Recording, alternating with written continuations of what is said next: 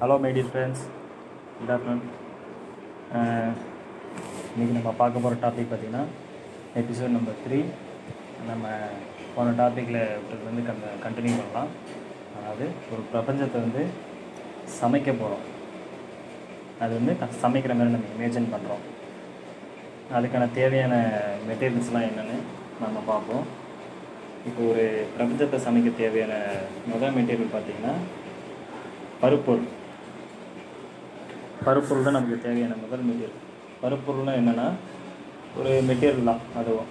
இப்போ பருப்பொருள் பார்த்திங்கன்னா நம்ம காலுக்கு அடியில் இருக்கிற நிலத்துலேயும் சரி பிரபஞ்ச வெளியில் இருக்கிற அனைத்திலும் சரி தூசி பாறை பனிக்கட்டி திரவங்கள் பெரும் வெறும் மேகங்களாக இருக்கும் வாயுக்கள்.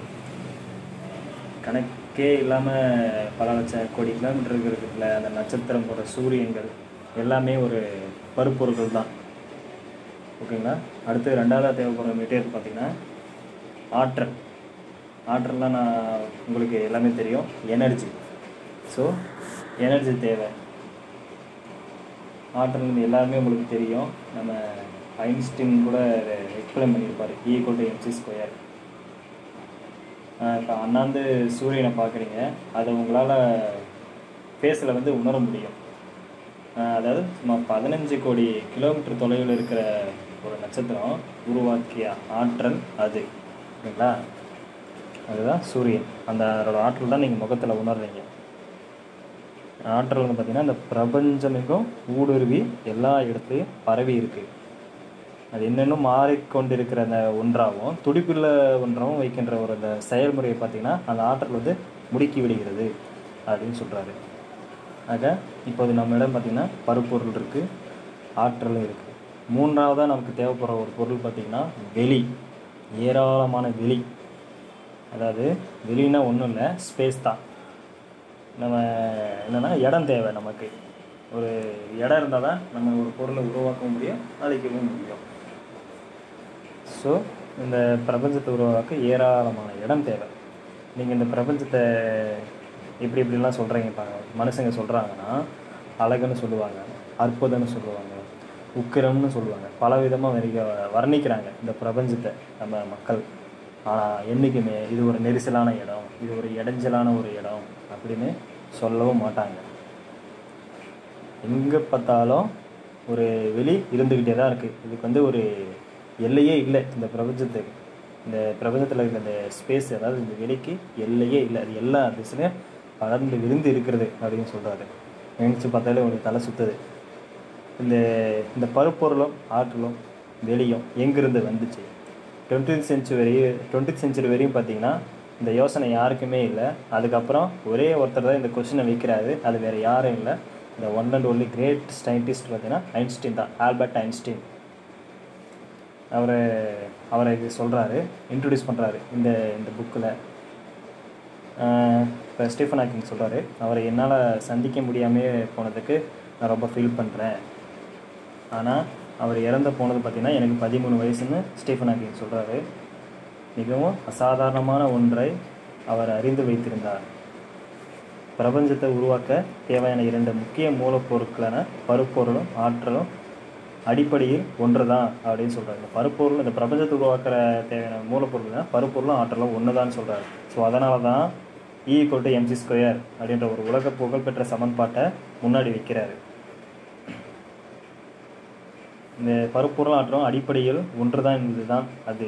அவை ஒரே நாணயத்தின் இரண்டு பக்கங்கள் என்று கூட சொல்லலாம் அப்படின்னு சொல்கிறாரு ஸோ இப்போ ஆற்றல் என்பது ஒரு வகையான பருப்பொருள் தான் ஆகவே பிரபஞ்சத்தை சமைக்கிறதுக்கு தேவையான ஒரு மூலப்பொருள் இப்போது ரெண்டாக சுருங்கிருச்சு அப்படின்னு கருத்தில் எடுத்துக்கோங்க.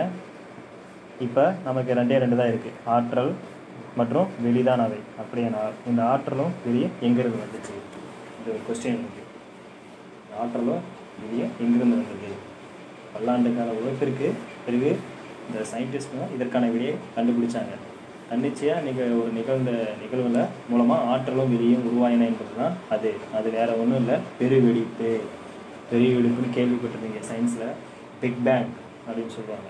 இந்த பெரிய வெடிப்பு நிகழ்ந்த கணக்கில் தான் வெளியை அதாவது ஸ்பேஸை உள்ளடக்கிய ஒட்டுமொத்த பிரபஞ்சமும் வந்துச்சு அதாவது உருவாகுது அப்படின்னு சொல்கிறாங்க ஒரு பலூன் ஊதப்பட்டு உப்ப வைக்க உப்ப வைக்கப்படுவது போல தான் இந்த பிரபஞ்சமும் பறந்து விரி விரிஞ்சிருக்கு அப்படின்னு சொல்கிறாரு ஆக இந்த ஆற்றலும் வெளியும் எங்கிருந்து வந்தன? அளப்பரிய ஆற்றல் பறந்து விரிந்து அகண்ட வெளி போன்றவற்றை உள்ளடக்கிய பிரம்மாண்டமான ஒட்டுமொத்த பிரபஞ்சம் ஒன்றுமே இல்லாத ஒன்றிலிருந்து எப்படி தோன்றியது? அப்படின்னு ஒரு கொஸ்டின் முன்வைக்கிறார் சிலர் பொறுத்த வரைக்கும் பார்த்தீங்கன்னா இங்கே தான் கடவுளை மீண்டும் உள்ளே நுழைக்கிறாங்க. ஆன்மீகத்தை உள்ளே கொண்டு வராங்க. ஆற்றலையும் வெளியையும் உருவாக்கியது அவர் தான் அவர் தான் உருவாக்குனாரு அப்படின்னு சொல்கிறாரு அவர்களை பொறுத்த வரைக்கும் படைப்பு நிகழ்ந்த தினம்தான் பெரு வெடிப்பாகும் அப்படின்னு சொல்கிறாங்க ஆனால் அறிவு வேறொரு கதையை முன்வைக்கிறது.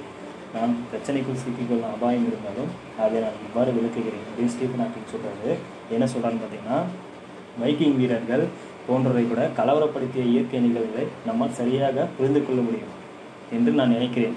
ஐன்ஸ்டீன் கண்டுபிடித்த இந்த பருப்பொருள் மற்றும் ஆற்றலுக்கு என அழகான சமச்சீர்மையும் தாண்டி நம்மால் செல்ல முடியும். பிரபஞ்சத்தின் பிறப்பை விவரிக்க நம்மால் இயற்கை விதிகளை பயன்படுத்த முடியும். அதோடு அதை விளக்குவதற்கு கடவுளின் இருத்தல் மட்டும்தான் ஒரே வழியா என்பதை நாம் கண்டறியலாம்.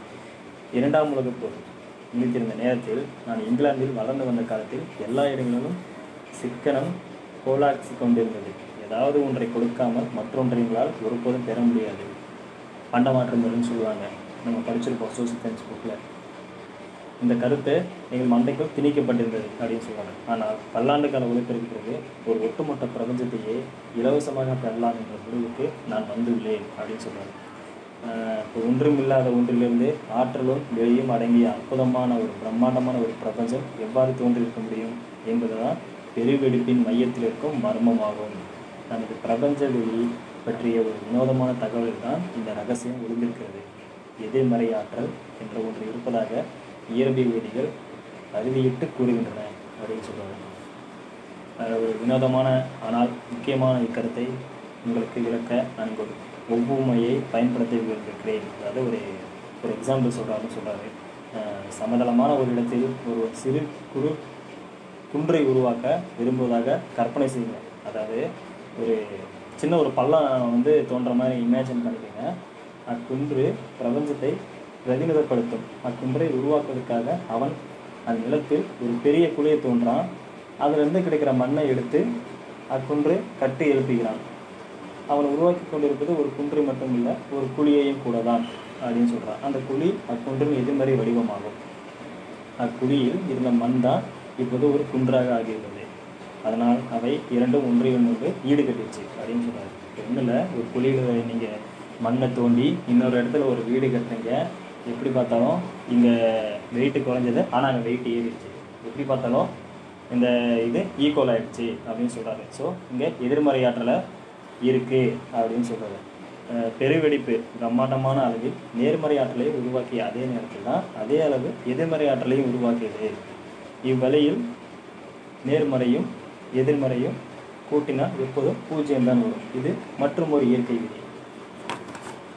பாருங்க இப்போ போயிட்டு இருக்கு பாருங்க. அப்படியானா அந்த எதிர்மறை ஆற்றல் அனைத்தும் இன்று எங்கு இருக்கிறது அப்படின்னு கேட்குறாரு. அதாவது இப்போ இந்த பிரபஞ்சத்தை உருவா உருவாயிருக்குன்னா அதாவது அந்த மண்ணை க எடுத்து ஒரு ஒரு வீடு கட்டியிருக்கான். அந்த வீடு தான் இப்போ பிரபஞ்சம்னு வச்சுக்கோங்களேன். அப்போ அந்த மண்ணை எடுத்த இடம் அதாவது அந்த பிரபஞ்சத்தை கட்டுறதுக்கு இது இருந்திருக்குல்ல கட்டுறதுக்கு ஒரு குழி மாதிரி குன்றுன்னு சொல்கிறாங்க அது ஒரு இது அப்போ அந்த எதிர்மறை ஆற்றல் எங்கே இருக்குது அப்படின்னு ஒரு கொஸ்டின் நமக்கு வருது. இப்போ நம்ம இந்த பிரபஞ்ச இந்த சமையல் குறிப்பு புத்தகத்தில் இடம்பெற்றுள்ள மூன்றாவது மூலப்பொருளான வெளியில் தான் அது இருக்கிறது அப்படின்னு சொல்கிறது இது உங்களுக்கு வினோதமானதாக கூட தோன்றலாம். ஆனால் ஈர்ப்பு விசை மற்றும் இயற்கை விசை குறித்து இயற்கை விதிகளின்படி பிரபஞ்ச விதி என்பது ஏராளமான எதிர்மறையாற்றலை உள்ளடக்கிய என்பது ஒன்றுதான். நேர்மறை மற்றும் எதிர்மறை அதாவது பாசிட்டிவ் நெகட்டிவ் ஆற்றலின் கூட்டு எப்போதும் பூஜ்ஜியம் தான் அப்படின்னு சொல்கிறாங்க அதாவது மைனஸ் உறுதிப்படுத்துவதற்கான போதுமானே இங்கு இருக்கின்றன அப்படின்னு சொல்கிறாங்க கணிதத்தில் நீங்கள் புலமையை பெற்றிருந்தால் வெளியே இதை புரிந்து கொள்வது ரொம்ப கஷ்டம்.